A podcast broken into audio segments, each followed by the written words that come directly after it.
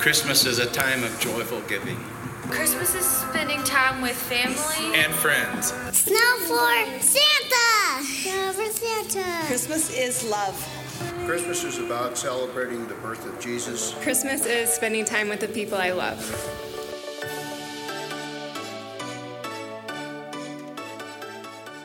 Welcome to Crossroads, everybody. Good seeing everybody here in the atrium and in Fort Collins. You know, I thought the ugly sweater contest was this week. Sorry about that. Hey, I want to begin with a group activity. So, everybody stand. In this room, the atrium, everybody stand up. We haven't done this in a while. I want you to share some Christmas traditions with the person next to you. Here's the first one I want you to tell them are you a real tree family or fake tree family? Go ahead, tell them. Real tree or fake tree? All right, I got another one. Here's another one. Now, do you blanket the whole yard and house with Christmas lights? You know, kind of like the Clark Griswold approach? Or are you more conservative, more understated, more minimalistic when it comes to decorations? Go ahead, tell them.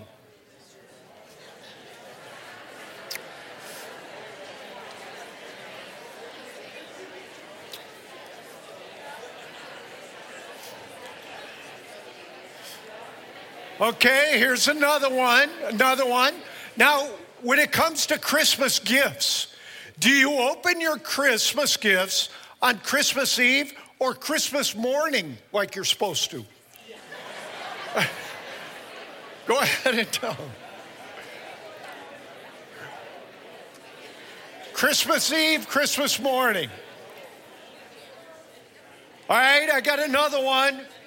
Uh, if Santa were to rate you this year, if you were a good boy or a good girl, scale of one to 10, okay? 10, you were an angelic little darling all year. One, you're a rotten scoundrel. How would Santa rate you?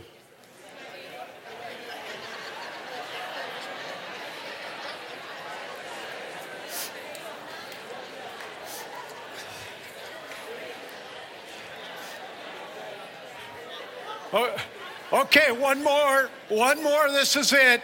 How many times have you wished somebody you think in the last week, Merry Christmas? How many times? Tell that person and then wish them a Merry Christmas and you can be seated.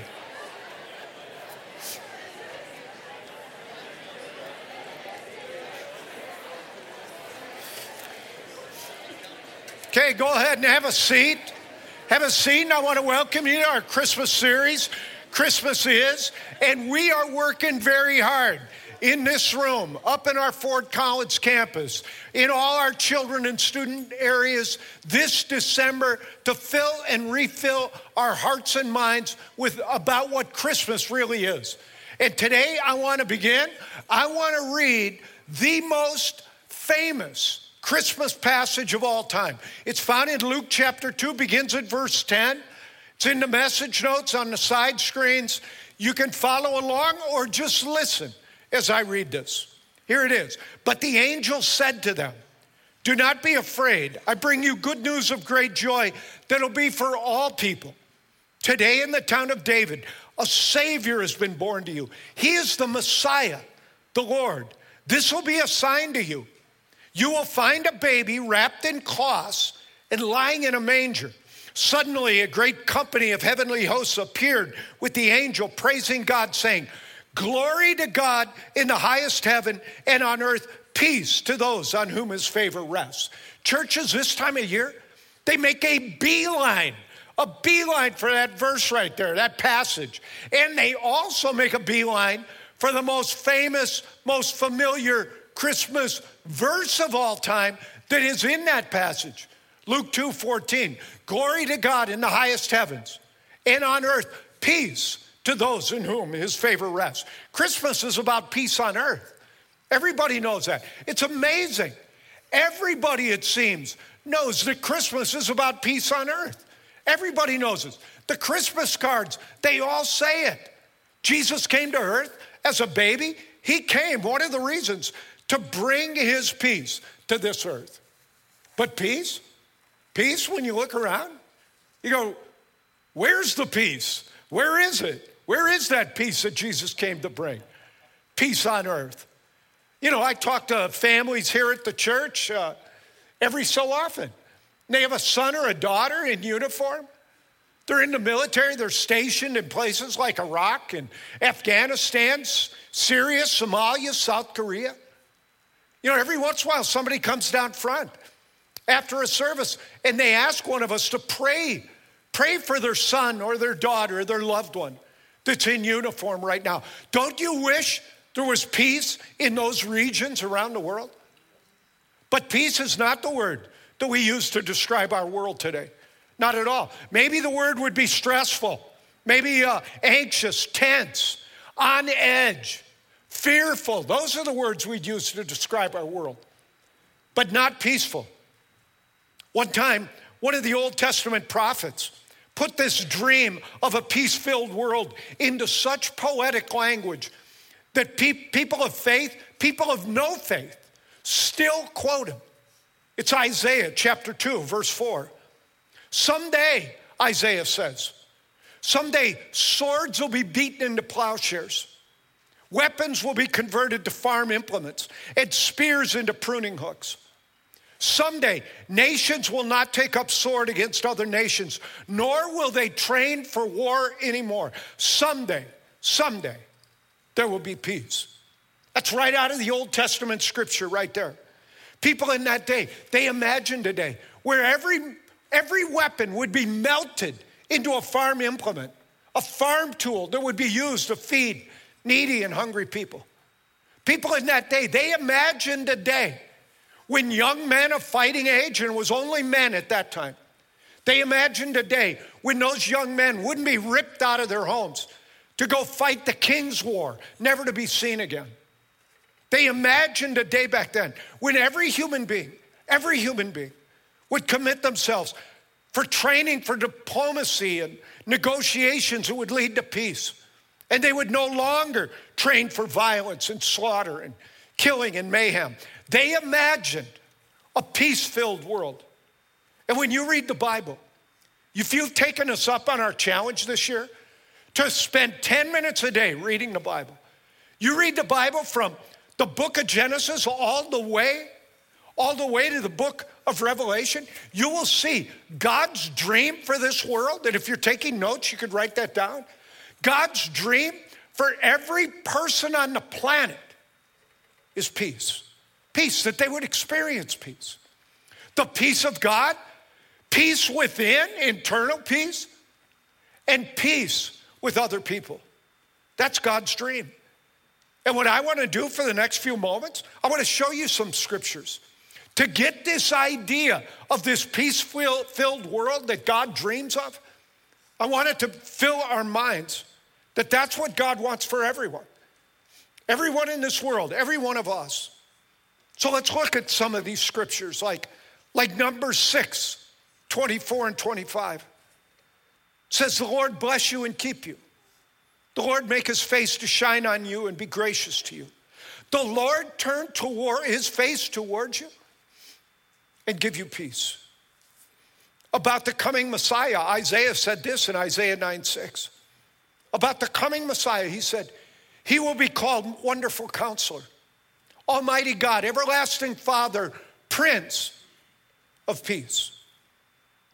Jesus said these words in Matthew 5, verse 9. He said, Blessed are the peacemakers, for they will be called the sons and daughters of God. One of Jesus' most famous sayings was John 14, 27. He said, Peace I leave with you, my peace I give you. And later, Jesus would add these words, John 16, 33. He said, I have told you these things so that in me you may have peace. And Jesus' followers, they certainly got the peace message because they wrote about it later in their lives, like the Apostle Paul in Ephesians 2:14 what he said, "For he, that's Jesus, for he himself is our peace." In Colossians 3:15, Paul wrote this. He said, "Let the peace of Christ rule and reign in your hearts. says, as members of his family, you were called to peace. You were called to peace. The apostle Peter put it in even stronger terms. Stronger terms in 1 Peter 3:11. He said, "Turn from evil. Enough of that. Turn from evil and do good. Do plenty of good in this world. Seek peace and pursue it. Get intentional about it. Make it a priority in your life to be filled with peace, peace with God, inner peace, peace with others. Be a peacemaker in Jesus' name. And let's not forget what the choir of angels were singing in the dark skies over Bethlehem on that first Christmas. Luke 2:14. Glory to God in the highest heavens, and on earth, peace to those in whom his favorite rests. I mean, I could go on and on.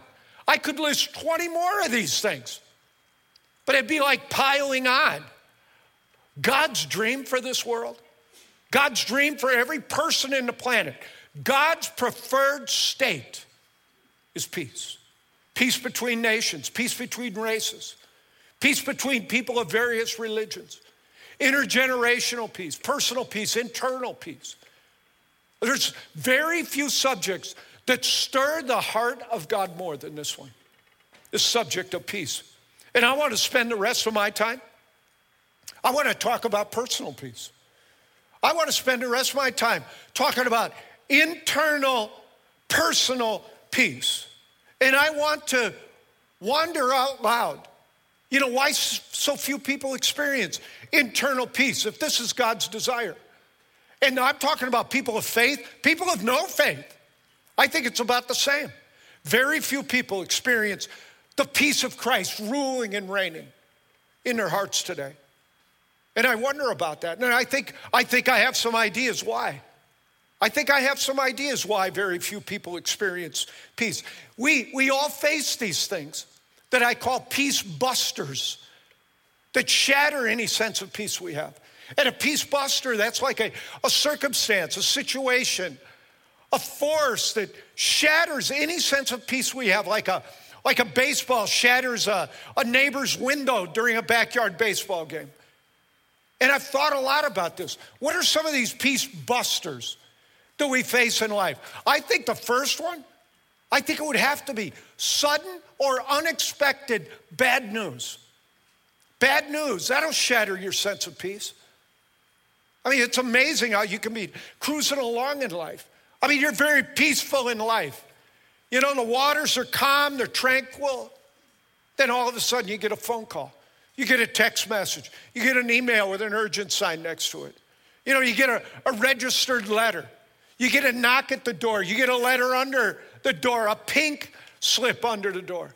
You get a bad medical report. All of a sudden, the tranquil waters turn into tidal waves, and you feel like you're going to drown. I mean, how do you hang on to a sense of peace when you get broadsided by bad news in life? How do you do it? I'll give you another peace buster. What about a relational breakdown? You're, in conflict with somebody in your life, you're a neighbor, somebody in the family. That'll rob your sense of peace. I read this story a while ago. It was written by a 44 year old woman. She writes this She said, I'm from a family of four kids. Four kids. I have a half brother and a half sister by my dad's first marriage. My other sister and me, I'm the youngest. And she writes about how in her family, there was drug abuse and alcohol abuse went on for years. Years, she said. And she continues, she says, My dad was a rageaholic. He often hit us. He would say, That's how you discipline kids. I have many memories of being totally immobilized with fear. I would hide in a closet or curl up under the bed. His voice was so loud, it would shake the house. I remember so many times crying myself to sleep, hiding under the covers. I hardly ever felt safe. I mean, how did anyone in that house hang on to a sense of peace when you never knew when dad was going to get drunk and start yelling and screaming and pushing little kids around, things like that? How do you live? How do you live in peace in that kind of a deal? Maybe there's conflict in your life, you know, with a family member a friend, somebody in the neighborhood. Maybe you have a brother or sister you no longer speak to. Or, or maybe it's a, a son or a daughter or a mom or a dad. And you know there ought to be love flowing between you, but you got a hole in your heart because there's this distance, this distance. How do, you, how do you hang on to peace when you're at war with somebody in your life? Pretty hard, pretty hard. Here, here's another peace buster. What about money pressure? Money pressure. I know a lot of people under financial stress this Christmas. And I know unemployment's at an all time low, but I also know many people working two, three jobs, driving Ubers all night to make ends meet. And sometimes money pressures because of you know, we got carried away with spending and, you know, there's old fashioned credit card abuse, all that. But sometimes it's not. I know people that, you know, they handled their money wisely, they controlled their spending, they handled their money God's way, and they experienced peace. Then something happened. They lost their job, they had a medical emergency. And now every day they they, every day there's this nerve wracking scramble to figure out a new scheme to keep bill collectors off their back. You know, how do you hang on to peace in a deal like that when you're sinking financially more and more every month? Anxiety will increase during a time like that. I'll give you another peace buster. What about, what about the restlessness of guilt and shame because, because you made a bad mistake at some point in your life? What about that? And there's nobody that hasn't made mistakes in life. I mean, Romans 3:10 says, no one is righteous. No one, not one. In fact, I, I wouldn't be surprised. I wouldn't be surprised if every person listening to this didn't have something in your past that you feel guilty about. And I don't know what it is for you. Maybe you got a DUI. Maybe you had a financial collapse. Maybe you got a police record. Maybe you cheated and got caught. Maybe you flunked out of school, kicked out of the house, fired from the job. Maybe for years you've introduced yourself as, Hi, my name's so and so, I'm an alcoholic. Or maybe it's drugs or gambling, or maybe it's pornography. But what you did back then still defines you. In fact, it's become who you are. How can you hang on to peace? How can you have the peace of Christ ruling and reigning in your heart when you're filled with guilt or shame? How? I'll give you one more, one last one, then I'm with the peace buster. One last one here. It's that moment you realize this one, the moment you realize you're going to die someday. You know, knowledge of your own mortality, that'll rob your peace. You know, most of us are like the guy who said, You know, I'm not afraid of dying, I just don't want to be there when it happens. Many of you are living with physical challenges. Physical challenges. Many of, many of us have had bad medical reports, or, ourselves or in our family in the last year. Some of you are getting older, some of you. You're in like the fourth quarter of life.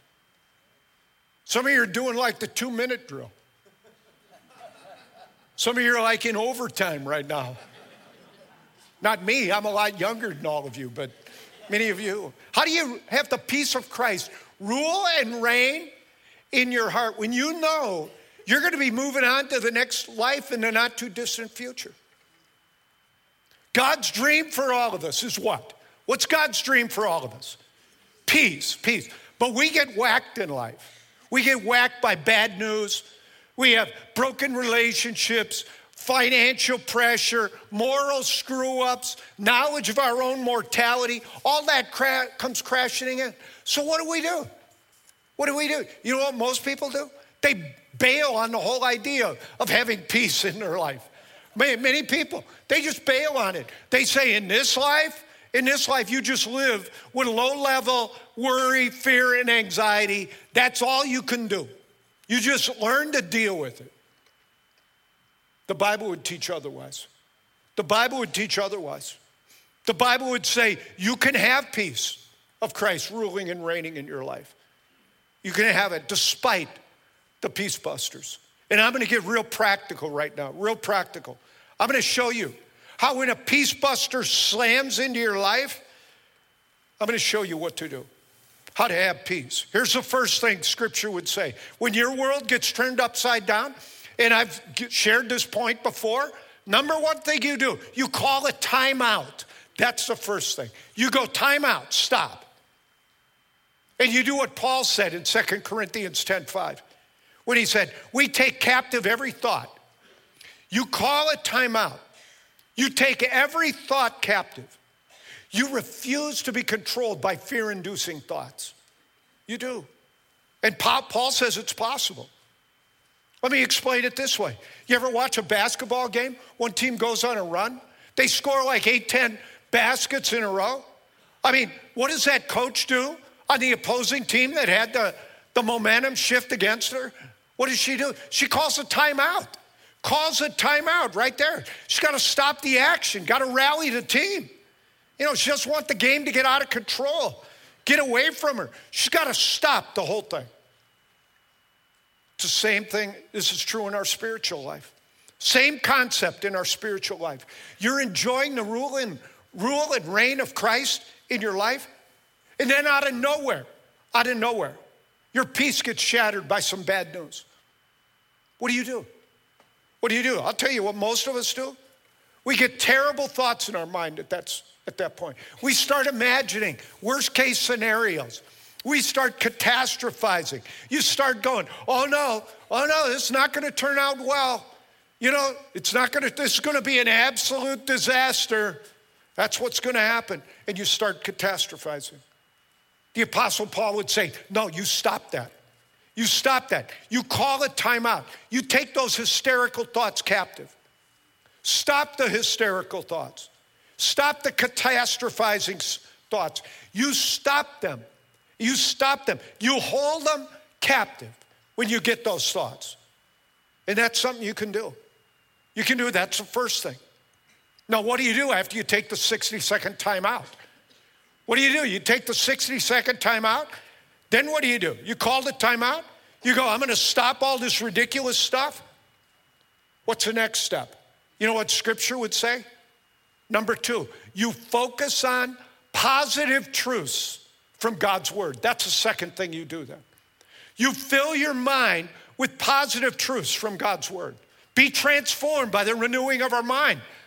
That's what Romans says. You start focusing on positive truths. Go back to the basketball analogy.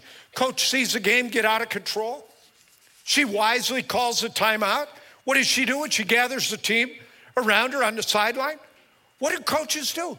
They hammer their team with positive truth. You know, she or he would go, guys, girls, this game's not over. Come on, we're still in it. We can turn this thing around. We're good. Settle down. Take a breath, breathe, guzzle some Gatorade. You know, stop thinking ridiculous thoughts. Like we ought to, you know, just hold up the white flag, go in the locker room right now. We're still in this thing. We can win it. We can win it. We can get it back. That's what we need to do. That's what you need to do. When you get whacked by life, your peace gets blown out of the water. You go, hey, time out, time out. I'm not to let my thoughts run away from me here. I'm to keep my head. I'm to keep my head. I'm to take this stuff captive. Then I'm to focus my mind on positive truths from God's word about the way re- life really is, about where God is in the midst of this thing that's slammed into my life. The people of faith I want to be most like, by the way, the people of faith I want to most be like they have all learned the best time to get alone with God is as close to the moment of deep disappointment as possible. So God can become their refuge and strength right from the get go.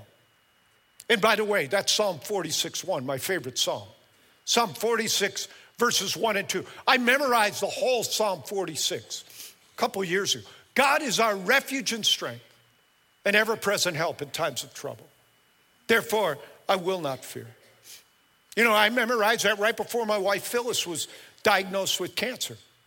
You know, hearing those words in an emergency room one night, I mean, that's one of those experiences where you hear those the word cancer, the room starts spinning, your head gets all foggy and all that. I was so grateful. I had Psalm 46, one right there. And I could remind all of us God is our refuge and strength right now. God is our refuge and strength, an ever present help in times of trouble. Therefore, we will not fear. Though the earth give way and the mountains fall into the heart of the sea, though its waters roar and foam, foam and its mountains quake with their surging, we will not, we will not fear. And a little aside here. You know, some people think memorizing scripture is like old fashioned, or people go, I don't need to memorize scripture, I got it on my phone.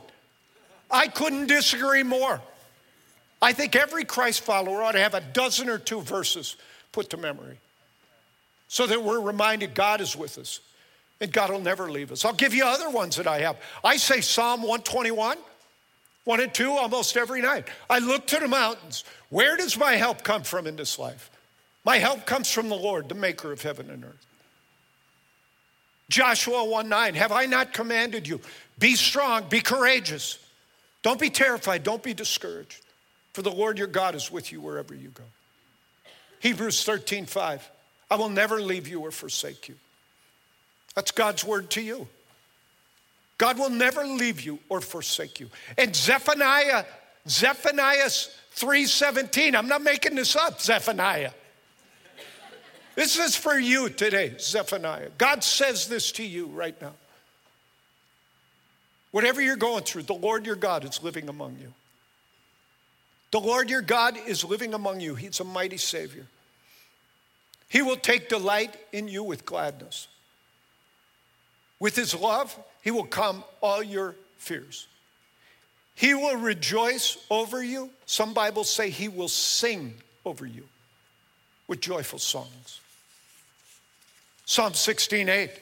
I keep my eyes always on the Lord. With him at my right hand, I will not be shaken. I got tons of them. I got tons of these. Whenever my world gets rocked, and my world's been rocked more than you can imagine. I think I've absorbed more bad news in my life and ministry than most people. And all I'm saying here is I'm not teaching some clever little system. You know, some little how to, you know, you fill in the blanks, pitch it on the way out. What I'm teaching right here is a spiritual practice, a discipline I've used every day of my life to keep my peace. I have. So your peace gets racked. What do you do? You call a timeout. You take hysterical thoughts captive. You start reminding yourself what's true. You flood your soul with what is true from God's word. And then the third thing you do, number three, you declare your faith in the power and goodness of God. You declare your faith, your trust, your belief. Faith, trust, and belief mean are all the same word in Greek. I declare my faith, my trust in the power and the goodness of God as I walk into an uncertain future. I mean, this is critical. There's a young woman I, I talked to a while ago. She had her peace shattered. Her mother, her mother who's a lot younger than me, a lot younger, was diagnosed, had a tumor. She had a diagnosed with a tumor, cancerous, and it was in her brain. And it was going to require surgery. Surgery would be complicated, potentially life threatening. I mean, that qualifies as a peace buster right there. Her world got racked at that point. And the daughter tells me all this and asks me to pray for her, and I did. And then after I prayed, we talked. And, and I was surprised to find she did these kinds of things. She had taken a time out. She, she flooded her mind with truth from God's word. She was saying things like, God is with me. God will never leave me or forsake me. Those kinds of things. And then I asked her, How are you going to live between this day and when you find out how the surgery goes? How are you going to live every day? You know what she said? She said, I'm going to trust in the power and the goodness of God. That's where the point came from. She said, I'm going to put my faith in the power and goodness of God. I'm going to believe best case scenarios. I'm going to believe everything's going to turn out okay. And until I learn otherwise, and if circumstances turn out otherwise, I know God is going to be with me then also. And we'll cross that bridge together if that were to happen. But between now and then, I'm believing best case scenarios. And what she said, I thought was so profoundly important for all of us to understand as we try to hang on to our peace. To hang on to our peace, we have to every day, every day, go into every day when we're dealing with a difficult time, in a difficult time in life. Every day we wake up and say, I'm going to put my faith in the power and goodness of God today. And I'm going to let go of some things. And I'm going to trust, trust God. You know, Henri Nouwen writes about what he says he thinks is the perfect picture of trust or faith or even hope. And what Henri Nouwen says is the perfect picture of faith or trust. He says it's a trapeze artist. You know, a trapeze artist. You know, the one person's on the bar, they let go of the bar and they're like out in the air and they and they're waiting to get caught, but they let go and they put their faith, they're trusting that other person's going to be there to catch them. And that's a perfect picture of faith and trust. And you know, trapeze artists, there's, there's two trapeze artists. I mean, there's the flyers, and then there's the catchers. And the flyers, most people think the flyers are, are the stars, you know. They let go of the bar, they're doing somersaults in the air, they're the stars.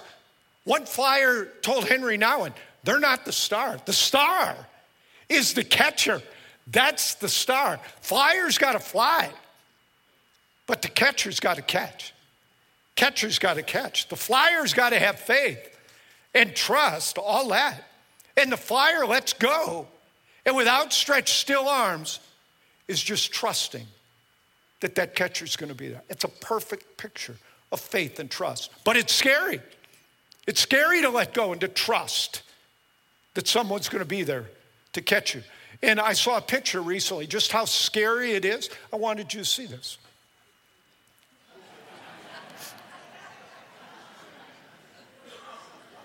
That is a scary picture right there. But isn't that a fabulous picture? I mean, it's fabulous. I'll bet you never thought you'd see that picture when you left your house coming to church today. But what if the what if the what if the catcher's not there? What if he's not strong enough? What if his hands get sweaty? You know, what about all that? He's just trusting that catcher's going to be there. Be there to catch him. Some of us are in a vulnerable place right now.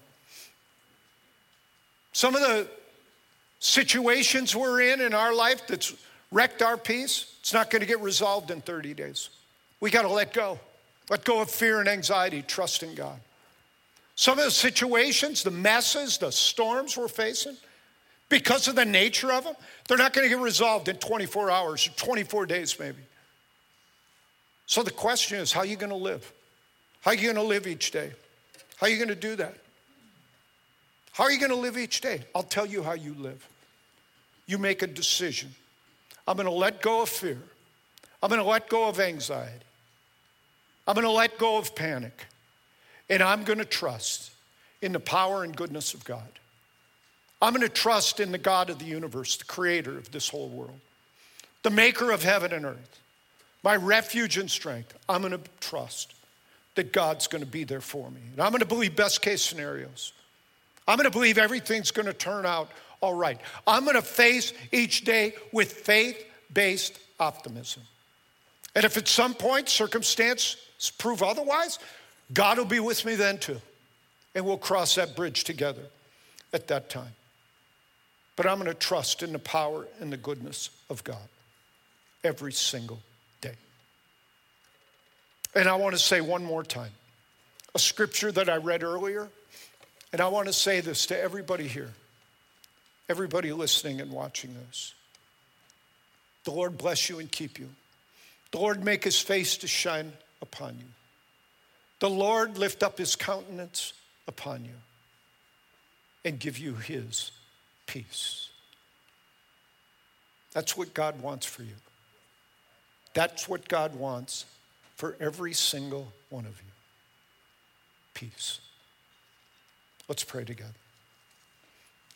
God, thank you for this concept, this beautiful concept of peace. The absence of conflict, the absence of restlessness and anxiety, a spirit of love and joy. God, teach us to do these things, take these timeouts and take hysterical thoughts captive and dismiss them. Help us to barrage our, our mind and our soul with, with phrases and verses that remind us what's true that God, you are with us, that we're treasured children of the Most High God. Greater is He that's in us than He that's in the world. And help us to get up every morning and, and put our faith and trust in you, God, in your power and your goodness, and to believe the best is going to come. And that, God, you're going to do that in our lives. And I pray for you, and I pray for anyone that doesn't have a foundational peace in your life because you've never opened your heart, your life to Jesus Christ, you can today leave with the peace that passes human understanding. Let that flood your soul and your mind. Just pray with me and say, Jesus, come into my life. Forgive my sins. May your Holy Spirit flood my soul with your peace.